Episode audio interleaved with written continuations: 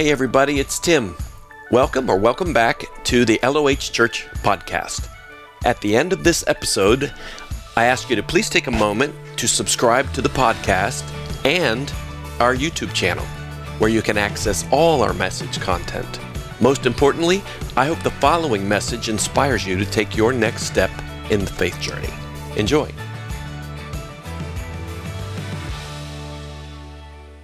At the beginning, living in the glory of God, Adam and Eve, without a sin nature,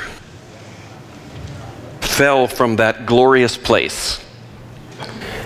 And they were seduced by the serpent in the garden, his lies, which was basically telling Eve and Adam, by knowledge from that tree, although God told you not to eat from it, by knowledge that that tree offers, you will be like God. You'll be like God. And we know that that's what caused Satan's fall. He wanted to be like God, he wanted to be ascended higher than. And so, because he fell, he hates anything that manifests that glorious imagery of God that all of creation, including all the angelic host, was intended to reveal. The pure reflection of the goodness of God revealed in liberty and freedom given by God. Satan hates that above all things. And that's why he was and is hell bent on seducing and lying and destroying the image of God in all of God's creation, but especially in God's highest creation humanity. The young or old. And so Adam and Eve listened to the serpent, and they fell from that glorious place.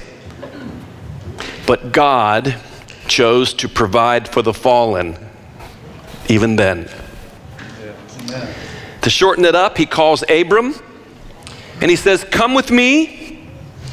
Go to a land I will show you, and I will bless you, and I will, through you, bless all the nations on earth because you believed. And the Bible says that Abraham believed God. And because he believed God, it doesn't say he believed, he already believed in God. But he not only believed in God, he believed God. God told him something, Abraham believed it, and God credited, unearned, Adam as righteous in God's eyes because he believed God. It was credited to him. When the Apostle Paul uses an illustration of a Bible character and an encounter to explain how we are made righteous in God's eyes, he doesn't use a prophet. He didn't use Jeremiah or Daniel. He didn't use Job. He didn't use Moses. He used Abraham in the moment when Abraham believed, apart from working. And for belief, God credited it to him as being right with God. 400 years later, God hears the cries of his people, the people of Abraham, who are in bondage in Egypt, and he calls Moses. We've been there, right? He calls Moses at the burning bush. What an encounter and he sends him. I'm sending you. I will be with you. And I will display my power through Egypt and to Pharaoh, and I will bring my people out. And the sign that it was me, you will meet me again on Mount Sinai, and you will worship God here with those people. And last week we went there. And God came down on Mount Sinai, and he chooses a people. And we use this After the survival of Noah's family, the nations began to multiply. And basically, apart from Noah's line, they said this let's make our own way to heaven. Let's make a name for ourselves. And God came down and scattered the nations, but He chose Abram, and it went from this wide open space to the funnel effect through Abram and now we are in the parentheses of the 430 years After Abraham's promise, the parentheses then will be that God will select a nation, give them a law, commandments, to teach them his ways, to school them in the plan of holiness, to, to be a different kind of people on the earth, to bear witness to the living, true God. And he teaches them in the tabernacle and in the commandments the picture of his plan to save all the nations. He provides a means for forgiveness in the old covenant. He provides a means to fellowship with him and, and to have an identity in him. And centuries go by, and we find out in the history of Israel they fail this mission. They failed this mission, but God knew that and announced before the parentheses that God would, through a son of Abraham, through a son of Abraham who would come from the line of Israel. When it came down to the fact that there was, it was so narrow that nobody was righteous. But God promised that something would happen and someone would come, and that individual would come, and what he would do would flip the funnel. And by the Messiah, and what he would do would open the funnel to all nations again so God could have an encounter with everyone who would believe the message. So, we are going there with Jesus, the sinners. Aren't you glad you're not one of those? Jesus, the sinners, and the funnel of favor. So I want to take you to a letter that Paul wrote in, to the Corinthians, the second one, and he describes this time that the prophets had spoken of as being, ha- as being a happening in their time. And Paul writes, as God's co workers, just like Moses. God said, I'm going to send you, I'll be with you. It's always been that way. It's with God sending a certain person, God sending a people. As God's co workers, we urge you not to receive God's grace or favor in vain. For he says, In the time of my favor, I heard you. And in the day of salvation, I helped you. I tell you, now is the time of God's favor. Would you say that with me? Now is the time of God's. Favor. What time is it? The time. Woo! Hey, pass the pass the coffee around a little bit. Have you, have you, have you. Now is the time of what? Now is the day of salvation. The word day doesn't just mean a day. It means we're in a period of time. There is a now time that's been going on before now. But a now time, meaning there was a, a time before that now began, was, which, which was a then. And in the then time, there was the opening where the nations turned, the selection of Abram to turn the nations, selecting a nation from Abraham as a parenthesis to teach and promise out of that parenthesis people. One would come and they pointed to the time when all the then would become the now, because in the now time, the something would happen that would flip and make, instead of judgment, would make the now time a time of favor and a time of exodus for anyone living who would believe whatever would come in that now time. In the time of my favor, God says, I heard you. Notice the themes. There's a time, there's an offer in the time, there's an offer of deliverance and salvation that's like Exodus, but better. In this time, that a decision by every person, regardless of whether you're a Jew or a non Jew, whether you know anything about Moses, whether you know anything about Noah, whether you know anything about the Bible, in this now time, all you have to do is when you hear whatever this message is in the now, you believe it and it will open up in your life the funnel of the favor of God. And Paul says, and he's writing this, and he's writing basically to people who did not get, who didn't have the heritage of the school of Moses or the Ten Commandments. These people are living out in the scattered world of the diaspora, in the Roman Empire, and they had worshiped idols. They, were, they had so far gone away. They were the descendants of the open funnel before they said, Hey, I got an idea. Let's make our own religion. It's them, it's their descendants. It's their descendants.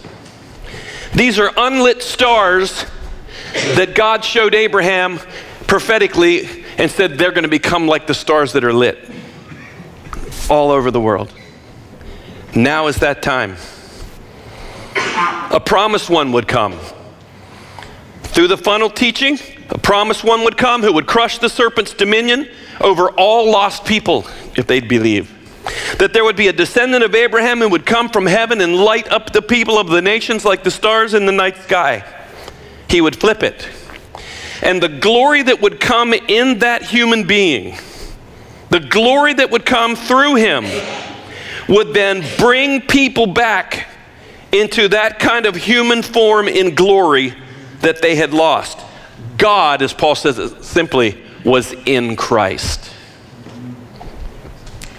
The fullness of time opens the funnel of favor. Look what Paul says in the next verse we're going to show. But when the right time came, God sent his son, who was born of a woman. Do you, oh, yeah, yeah, yeah, yeah, yeah, yeah, yeah. Do, do you, we yada, yada, yada too many amazing things. God sent his son Born of a woman. Notice it says a born of a man and woman. That'll make you stop for a minute, won't it?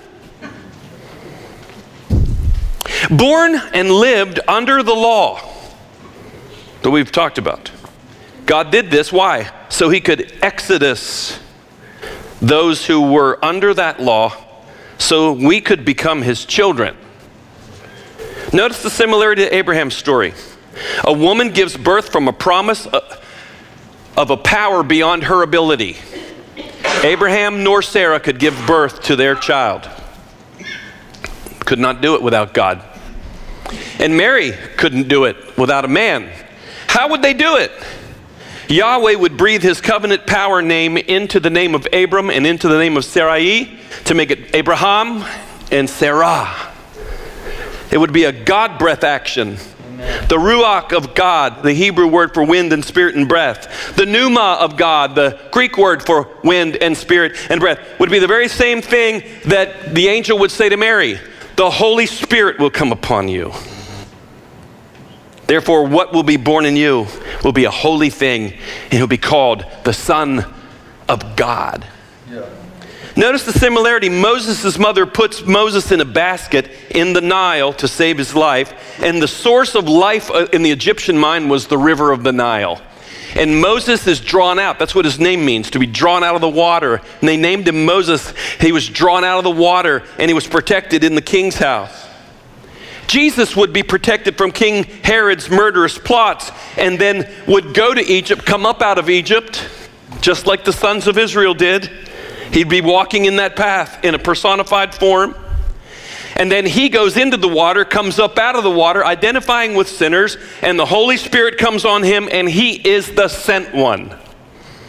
To offer an exodus greater than the power that was released in the time of the exodus led by Moses. Jesus will be empowered by the Spirit. He will be called the Lamb of God, and he will die as the Lamb, picturing Passover at a greater dimension for all nations. The offerings each year of the lamb would indicate, and God was teaching Israel to be prepared for the one to come. And the time at Sinai was a parenthesis of that, where Paul then later explains to the Galatian church who fell back into the law instead of walking in this newness of favor. And he says, the law isn't based on faith. I don't have this on the screen, I'm just going to share it with you. Its promises come to people who have to obey its commands. But Christ rescued us from the law's curse when he became a curse in our place. This is because the scriptures say anyone who is nailed to a tree is under a curse. What I'm saying is that the law cannot change or cancel God's promise made 430 years before. Here's the law. Let's just say that's 430 years. He says to Abram here, Follow me. Listen, I'll take you to a place, I'll make your name great. I'll, I'll, bless all the nations through you, and through you, all the people of the earth will be blessed. Through your body, through your descendants. Someone in this, okay? So the, the, the parentheses of Israel comes after that promise. The parentheses is an instruction to a people who will bring the one who will then flip and take us to the promise that was to Abraham, not to Moses, not for obeying the law, but believing like Abraham believed in the one who can turn things that aren't into something they could never be. Who can bring birth to something when there is no ability within us to bring birth to anything in God's eyes. In the midst of all kinds of attempts to be made right in the God that is or the God we create and want to be. It will all fall short because there is only one kind of righteousness, and it's this whatever God calls you right, that makes you right. You're only right because God calls you right. But the right God calls you, He only accepts one way, and that's trusting what He said, trusting in His promise.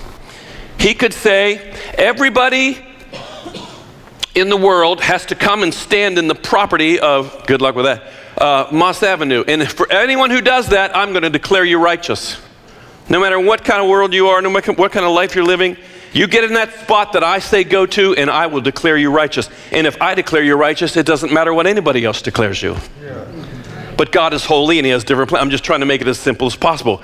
Righteousness is declared by God concerning a revelation of a promise He makes and for those who trust it, he calls you righteous and then breathes into your life. That's the gospel. This is what God did uh, through Jesus. The scriptures say that sin controls every person, so God promised through Christ to break sin's control off of our life. And the law was there to teach us that we were all controlled by sin. That was the lesson and that the sacrifice of bulls and goats could never take it away. But we're pointing, they would point to something that someday promised would be something that would happen that would take it away so that we could be baptized and clothed in the glory of God that we had, that Adam and Eve had before they listened to the serpent. Jesus came in human flesh to condemn sin in the flesh, not condemn sinners. He condemned sin in the flesh by taking the toxicity and the penalty of it on himself, buried it, and killed it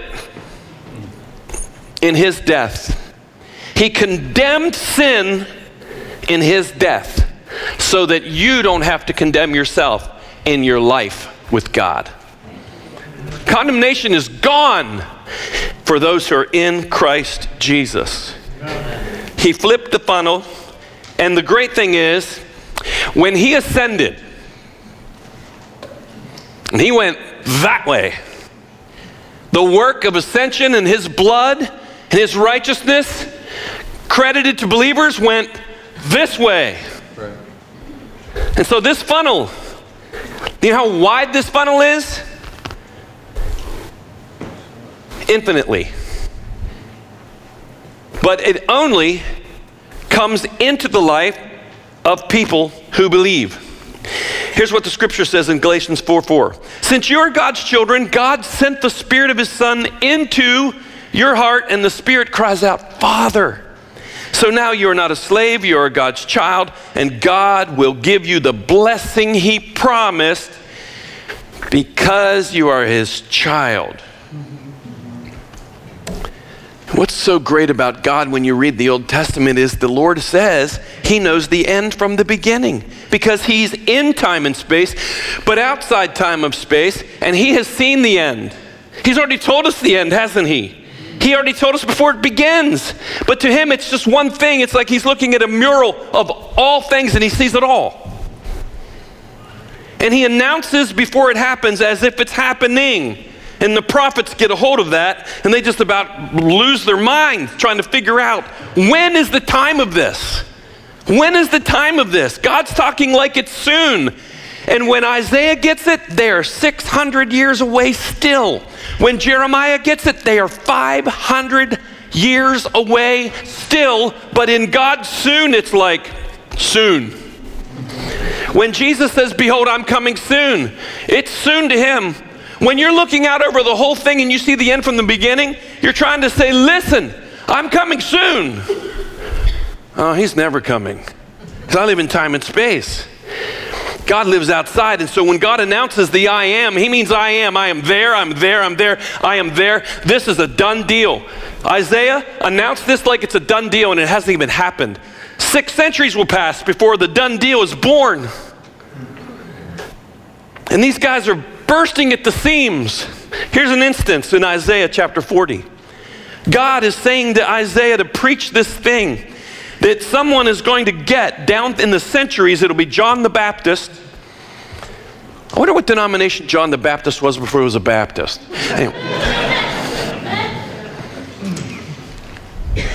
John the Baptizer. He wasn't a Baptist. Thank God.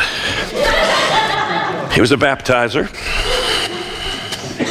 John the Baptizer is reading Isaiah. Imagine this. Imagine being this person that Isaiah is describing to do this thing 600 years before Isaiah says, Comfort, comfort my people, says your God. Speak kindly to Jerusalem and call out to her that her warfare has ended.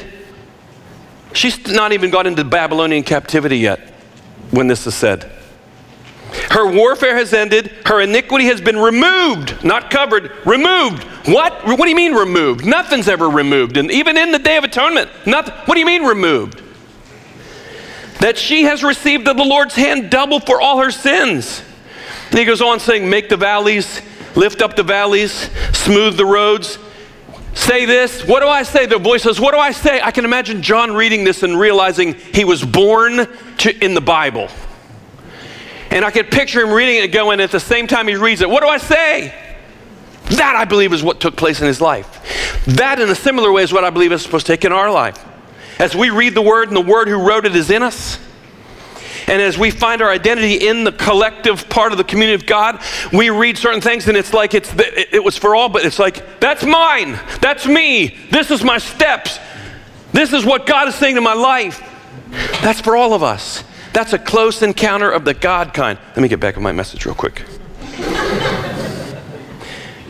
the Spirit of God was going to come in this close encounter and, and, and bring comfort. He was going to be tender with people. There was going to be a God with us that, that nobody had ever known. A type of God with us that had, you couldn't even understand. And then he gives the imagery that goes back to what God said on Mount Sinai.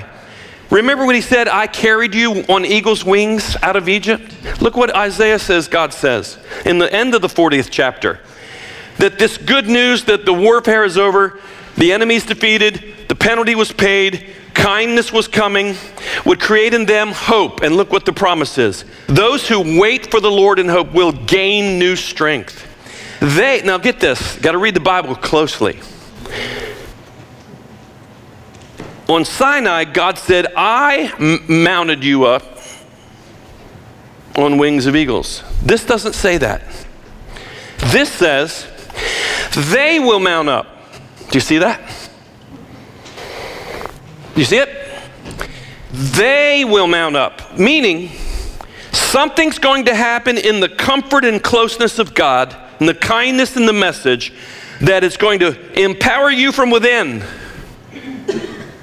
to mount up. They will run and not get tired. They will walk and not become weary. God gives them an inherent power to mount up. What is going to happen to make this happen? A hundred years pass, and Jeremiah, the prophet, has a dream. And in his dream, he, he tells us what God says to him. Look what he says. Thus says the Lord. Now, Jeremiah is literally dreaming. It's probably sleep at night, whatever. He's dreaming.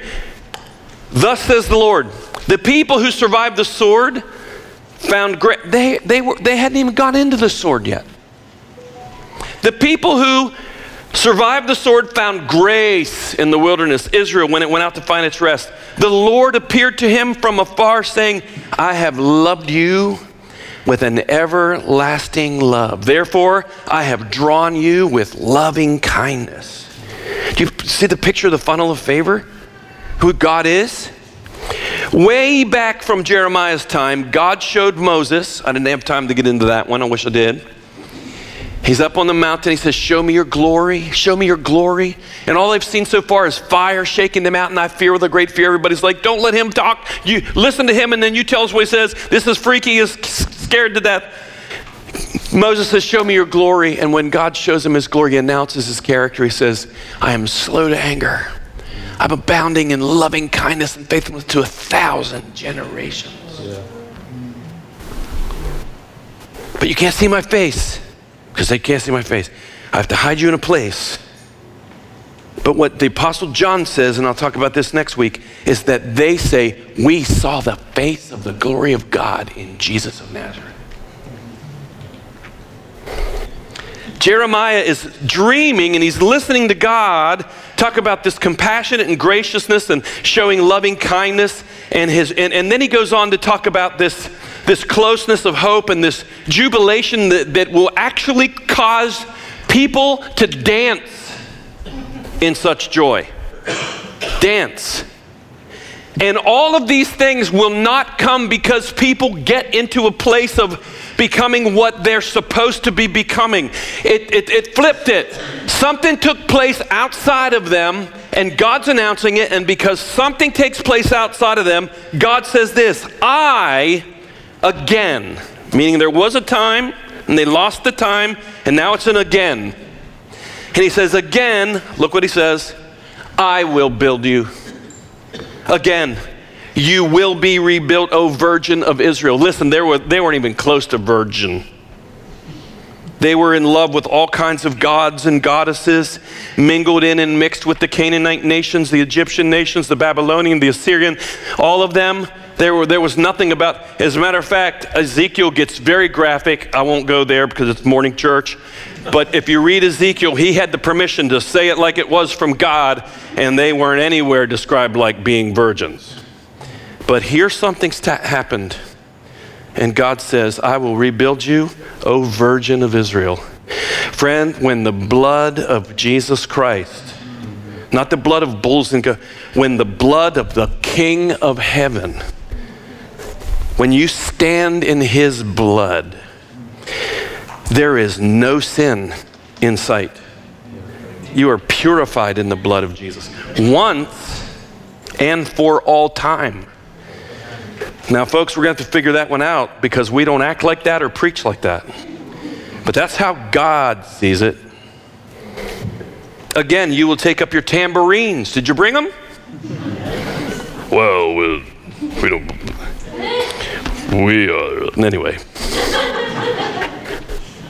and go forth to the dances of the merrymakers. Merrymakers.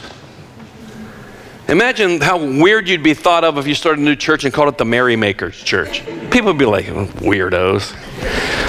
We take God seriously in our church. And the virgin will rejoice in the dance, and the young men and the old men together. For I will turn your mourning into joy. Doesn't that describe church in America every Sunday morning? Doesn't that just pretty much describe it?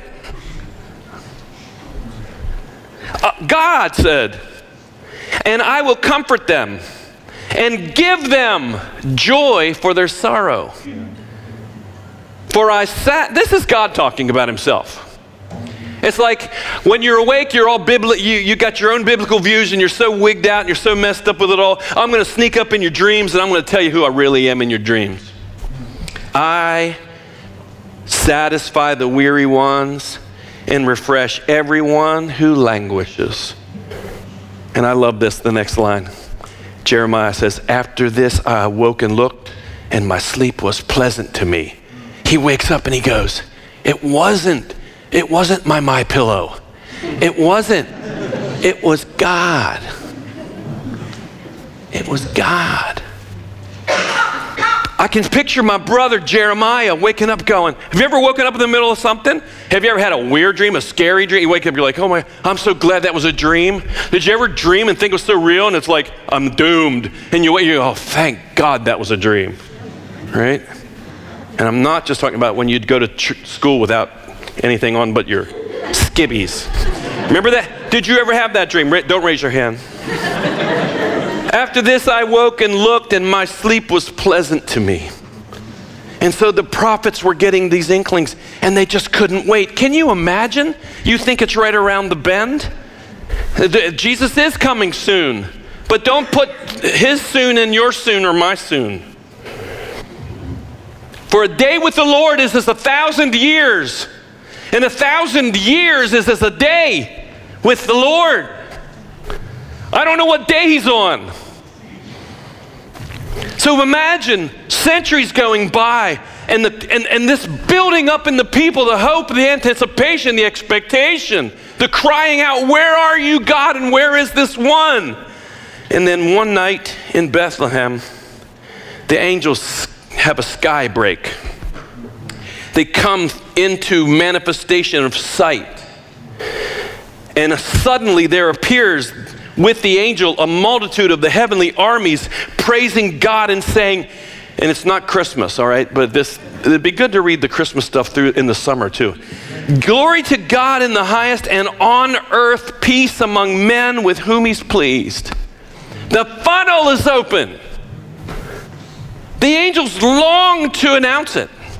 We don't see much about angels in the Bible, but when we see these pictures, there are these small windows that have huge meaning in them. What we do know is that the angels of God look into the affairs of the kingdom of God. Whenever the gospel is preached, Peter said angels long to look in. That means if you're not preaching the gospel in church, the angels aren't looking, they're bored. But when you're preaching the gospel of Jesus Christ in the church, the angels are there because they have pulled their swords. They're stopping the darkness, allowing you to plant the seed in the life of somebody else because they're all about the kingdom of God on earth, not just in heaven. And they're warring in the heavenlies for us. I don't know, understand all that. Each one of us has an angel. Jesus said that, don't despise the little ones who believe in me, for their angel is always beholding the face of my Father in heaven. Their angel. When Peter, they thought, they, when Peter was arrested and he comes to the door knocking after the Lord gets him out of jail, and he knocks on the door of the church, they look at him in at the door and they don't believe it's him. I mean, they prayed for God to do it, and when God did it, they couldn't believe he did it. And they said, well, maybe it's his angel. And they didn't go, What are you talking about? We don't believe in that. They, they were like, Oh, maybe. There, there's a, there was an understanding that we have our own angel. And the Bible says they are ministering spirits, listen, sent to help those who will inherit salvation. So if you're in the blood, you're redeemed, you're in the funnel of favor, you can know. I don't talk to them. I, I just, I just thank God for them. I'm not going to start a denomination on angel worship or anything like that. But I've had people tell me stuff that I don't have time to go into it about things they've seen when we've been in church before. From, and, and most of them, when it's somebody my age or whatever, I kind of go, okay, thanks, yes. But, but, when it's, but when it's little kids, I've had little kids tell their parents that when at different times when they're sitting out there, that when I was preaching, they, they got in the car and said, Who are those two big giant men standing next to Pastor Tim when he was preaching today? And I was just like, whew, man. I hope that's all the time.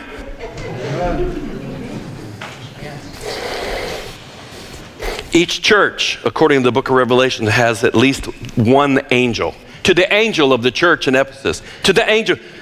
And there's a lot of uh, debate on that, but I, I believe in that. They break into time and space. The Lord said that, that all the angels Rejoice even when one sinner turns to God. I mean, they are actively engaged, passionately looking into the affairs of men, but mostly the church. And if you're blood bought and the Spirit of God is in you, they are more respectful and revere who you are than you do, and I do, or the church does, or anyone does. They get it. They know the Prince of Heaven has touched your life.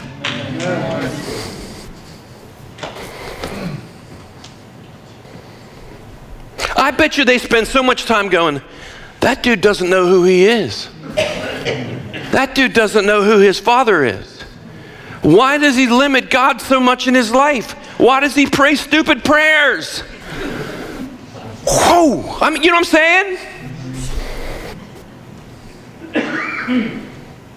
so he's flipped the funnel.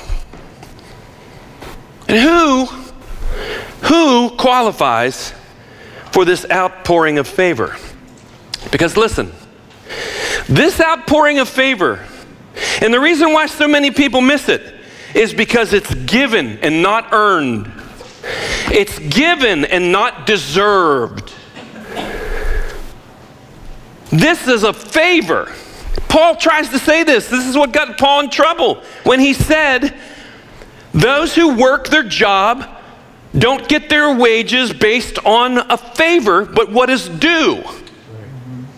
But that's not the gospel. The gospel is those who are ungodly and do not work, who believe the gospel of the godly one who brought the work so the funnel could be open, they believe it, God will call things that are not as though they are.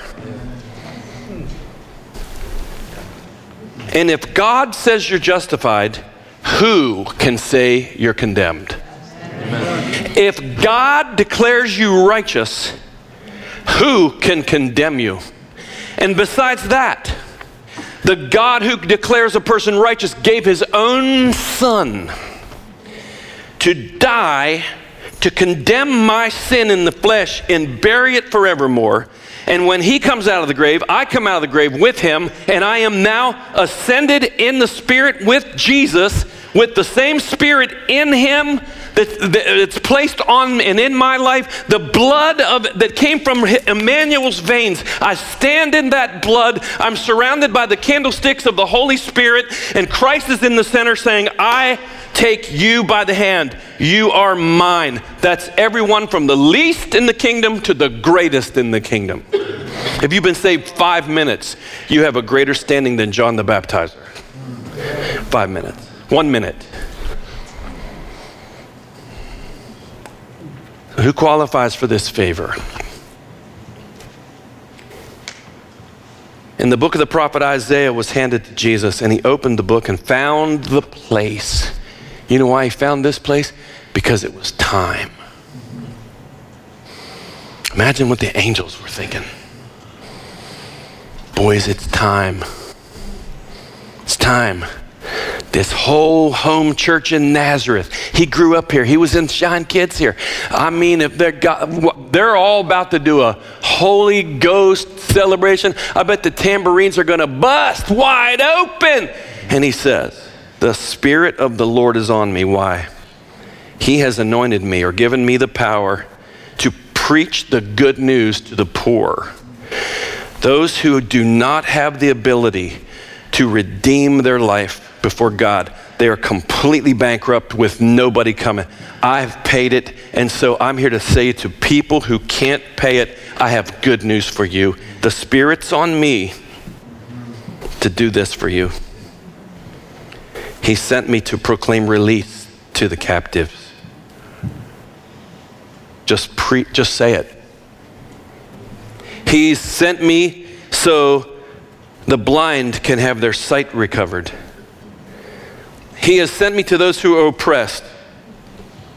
The weight of whatever, the weight of the law, the weight of guilt, the weight of sa- satanic uh, uh, torment, the weight of regret, the weight of years of life, uh, the weight that people have put, the weight, all of it, all that. I have come, I have come so, to free you from that and to proclaim the favorable year of the Lord. See, God's days and years are a lot longer than ours.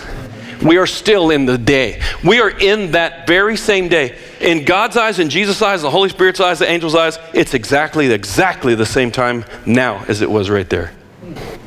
Right there. And it is not Mount Sinai time. It is not the fall time. It's the favor time. And then he says,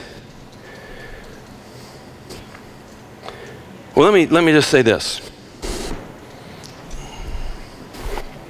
This ministry would come upon people. Listen closely. Remember how I said God carried them on, on his wings? But then Isaiah said there'd be a time when the people would have an inherent ability to, to mount up. It's not on their own, they're not their own gods. They're mounting up in the comfort of God in them to, to, to rise up, have new strength. What Jesus is saying here, the Spirit's on him, but he's also, he's meaning the Spirit isn't on you. You have the Bible, you have the scripture, you have the truth, but you don't have the Spirit on you, and you definitely don't have it in you, Him in you. And even when He releases ministry in His ministry, the Spirit is coming on people. The work of these things are coming on people, but that is still not the, the, the best. Because Jesus said that something would happen after that. It would be better that He leaves because when he leaves, it wouldn't be that the Spirit would come on, the Spirit would come in. The Spirit would come in. And then we all become little Jesuses, Christos, mobile temples out into wherever this funnel is to be poured out. 1 to 12 to 70 to 120 to churches all over the world, mobile instead of an audience once a week. Sent by God like Moses and Aaron and Joshua and Gideon and Samuel and Jeremiah and Isaiah and John and Peter and Thaddeus and James and Philip. All of us. You will receive power. The kingdom of God come the will of God be done. Physical healings were road signs, not goals. When Jesus did physical healings, he did them for the people, but they were not signs, they were goals. Because Jesus heals blinded eyes so that those who don't get their eyes opened physically, he came to open the eyes of every person's soul spiritually so you could see who God is and how He really sees you. God's goals are to open the eyes of the soul, heal the hearts, and not just the limbs. Soul justice is more important to God than social justice. Because without soul justice, social justice will be perverted. Without soul healing, we look for things we think we need that will fix people, things, nations, systems. Blind men can only do so much. But when the one who takes sight the, and gives sight to the blind, that's a whole different thing. He says all this, he closes the book, he gives it back to the attendant, he sits down, and the eyes of the whole synagogue are fixed on him. And he begins to say this to them. I love this. Today, the Bible will work in your church. If you hear it. Well, they all heard it. But some immediately started, they had their church spirit on. They said, Isn't this Joseph's son? I taught him and he played on my softball team left field. What's he trying to say? Oh, the big guy didn't preach today, the second guy preached. So what's he got to say?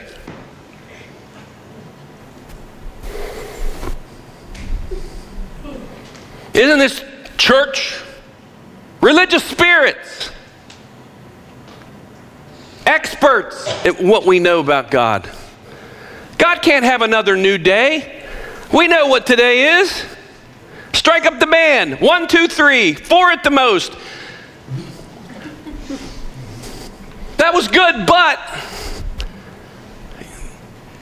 And he looks at them and he says, Today, in your hearing, the whole Bible, from here to here, if you hear it, will flip in your life.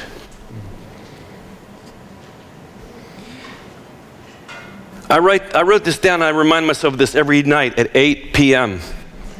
We honor the Lord by receiving what he has purchased and promised, not by pushing it away. And this morning, just like here, Jesus goes on to say, and what he says gets him, they take him, church kid, grew up with him. They take the church kid who assumed an anointing greater than they had, insight greater than they had. And they took him to the edge of a cliff to throw him off. And he turns and he says, I think God just won't let you do that to me today.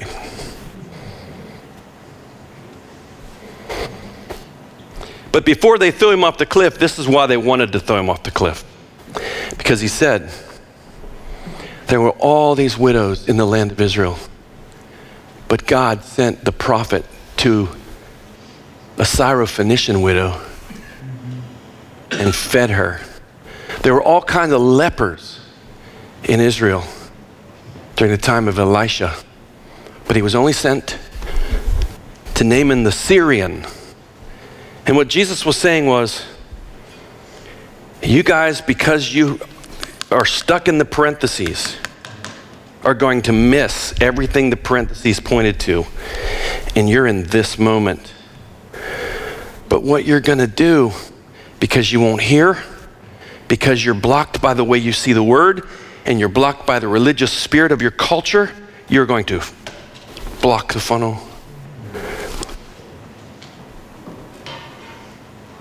How do we receive the favor that God wants to give? He wanted to give this to them. He was, he was sent there first. He went to his home church first. Here, here's, here's, here's how we receive it humble enough to hear God's word. I always pray that I, I will not get gripped by the religious spirit. It's hard when you, you know, I try not to listen to a whole lot of preaching and a whole lot of stuff all the time because it just becomes like, I mean, there's some things that are sacred, some things that are special. I don't want to tell everybody everything God speaks to my heart that I write in my journal and blab it out. Then it loses its value. I think, I feel, I know, blah, blah, blah, blah, blah. Cherish it, man. Mary pondered these things in her heart.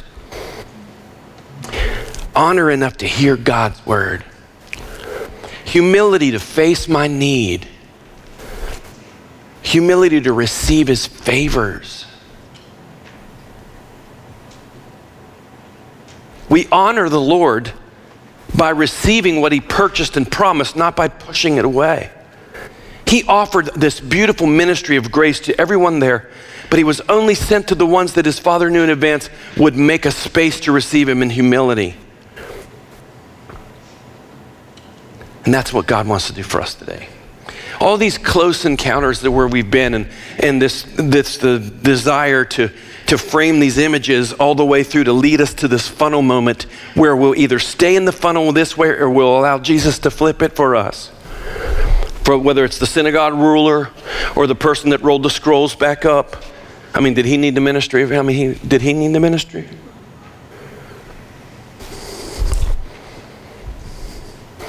Just old Pari Joe Schmo or whatever, or Mary Sue, whatever, that, you know, that poor old sinning soul out there and he looked at all of them and said, Do you have trouble seeing that God loves you? I can heal your sight. Do you have trouble believing that God thinks you're beautiful? I can heal your sight. You who have carried in secret the, the, the things that grip your life that if you told most of the church wouldn't want to fellowship with you anymore, and you happen to, do you realize he, he offered deliverance ministry at church? He wasn't out on the street. He didn't get down to the pool hall. He was at the church. I've come to set captives free. I've come to set promised land people who are prisoners in the promised land into the real promises of God.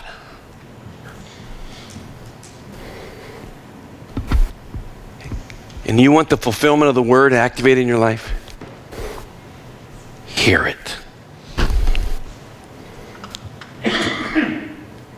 Does your spiritual freedom match the promised freedom that God offers us? I want to pray for three people today. And here's the first one. I want to pray for you and for me to have clear eyes.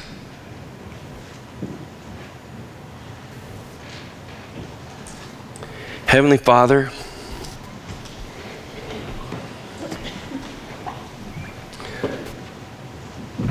unless we see it,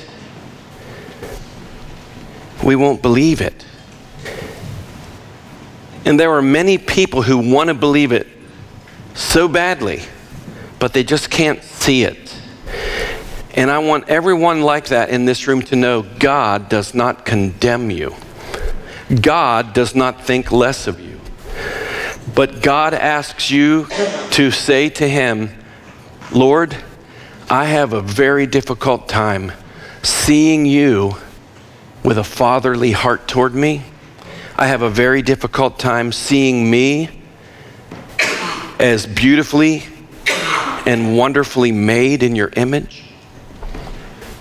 My inner images and pictures not only influence my life in a, in a way that paralyzes me, but I also see that wound in others and it affects how I see other people. Lord, I confess to you, I have a problem with seeing. And I ask you today, I hear you. I hear you. Release to me an anointing that gives sight to my blindness.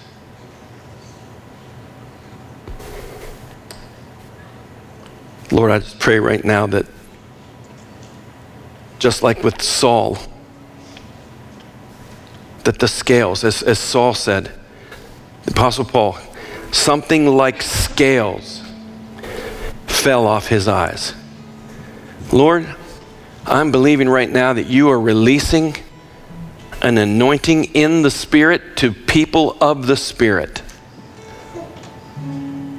to take the scales off their inner eyesight, that they would see the light of the beauty of your grace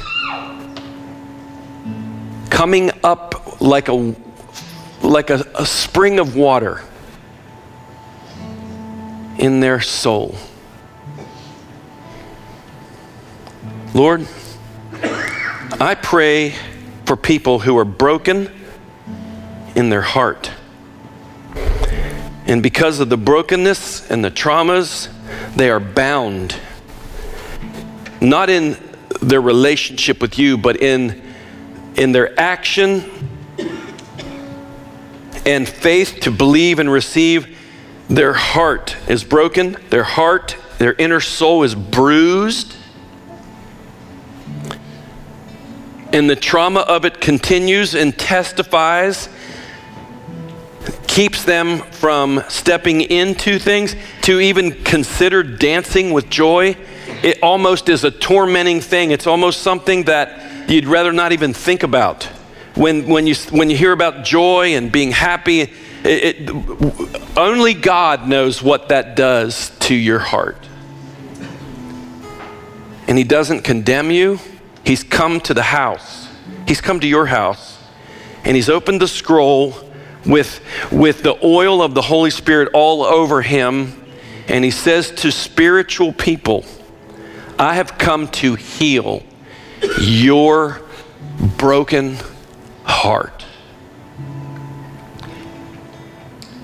Would you tell Jesus that behind the veneer of strong warrior masculinity, perhaps, that you would be honest and humble and say, God, when it comes to my heart, where uh, the wellspring of life is, I, I, I, I don't even know if there's any water in there. To expand my lungs in praise, I, I, I don't. And he comes to gift you. He comes to gift you, to heal your broken heart. If you want Him to touch your heart, would you touch your heart right now? Touch, your, touch the place of your heart. In the simple faith, I pray for you that the Lord would begin to fill your heart with peace and comfort.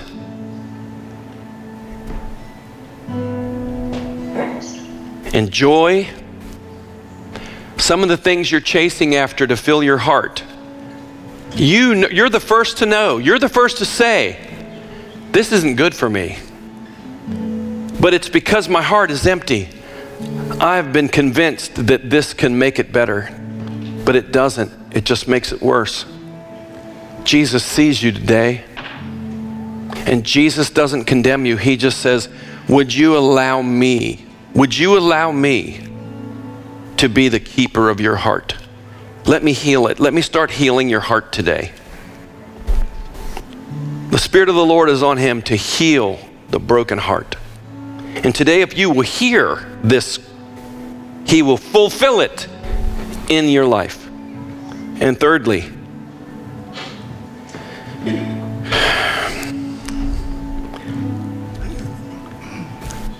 for those who've that favor is a doctrine, favor is a biblical principle, favor is an idea, and God wants to make it a reality. And you would say, Lord, I want to live the rest of my years in the year of the Lord's favor. I'm going to ask those of you who, who are open to this, and before I ask everybody else to stand, I'm going to ask you to, in a step of faith, to stand from where you, eh, to stand up on your feet. I had the Lord say this to me one time after a long season of, of weary warfare that I just felt, I started to believe certain things that would, would, was going to, would have paralyzed my ministry and paralyzed my life, not outwardly, but inwardly. And one day the Lord, and I'll just, I'll just tell you, He just said to me, Stand to your feet and take your shoes off and stand in my blood. And as I stood in the blood of Jesus, He showed me the candlesticks of God surrounding my life, blazing hot. And He looked at me and He took me by the hand. And He grabbed my hand and He said, you are loved by my Father. I have redeemed you. I have called you by name. When you were a young man, I opened your eyes to the power of my cross, to the power of an empty tomb. You experienced the powers of the ages to come. You are mine. I have opened wide the gate for your life, and I call you and encourage you to come into Zion. Don't stand outside. And come in because you will be a warrior. And I will put my words in you. And man, I'll tell you what, that did wonders for me. I'm still living off that moment with God. I can't promise you that moment and I can't transfer that moment. But I know this. I know what it's like to think that the, the, the, the, the best days of your life were behind you. And I want, I'm here to tell you that these people lived for centuries and thought the God of Moses was dead, the God of Abraham was way back when, and the God of Abraham sat right in front of them, opened the Bible, and said, Today is Bible day. If you hear it, I want you to stand if you would say, Lord, in a crazy, people might think I'm crazy, but I am tired of living outside of the land of promise. I am tired of being a son and a daughter and living like a slave or feeling like a slave. I'm tired of fear in my life. I want your perfect love to drive this fear out of my life where I can't even find it if I looked for it. I want you to release on my life the year of the Lord's favor. And if I'm the only one, I'm, I'm standing right now. I'm going to stand up and I'm going to lift up my heart before you and I'm going to allow you to favor my life. And the devil will say, Who do you think you are? Tell him who you are. I am the righteousness of God in Christ Jesus. I am blessed with every spiritual blessing. I'm a product of His love. I've been born again by the Word of God. I've been sealed by the Holy Spirit of promise. I've been redeemed by His blood. My Father has kind intentions toward me, and I'm going to stand and be amazed at the wondrous glory of His grace. I am born again. I'm kept by the power of God. I'm redeemed by the blood of Jesus. I have the Holy Spirit living in my life, and I'm bathed in the glory of God, and I have the fruit of the Spirit, and I'm open to the manifestation gifts of the Spirit, and I am a redeemed son. I'm a redeemed daughter. And I t- am saying today is the day of the Lord's favor in my life. And if you will set your heart in agreement with that, Father God, I pray the anointing of the Holy Spirit would flood down now and come up from within for every person that has the Holy Spirit on the inside of them. I pray like a like a rushing, like a rushing, flowing wellspring of life that they would begin to leap in the Spirit. They would begin to see new things are being created. All things have been made new. That they are a, a dwelling place of the Lord. That they are a child that's been set free. That they've been emancipated. That the burdens of the enemy and the yoke of darkness is now broken off their life and they would receive they would receive the favor the glory the forgiveness the redemption the closeness of god in their life in the name of the Father, in the name of the Son, and the Holy Spirit.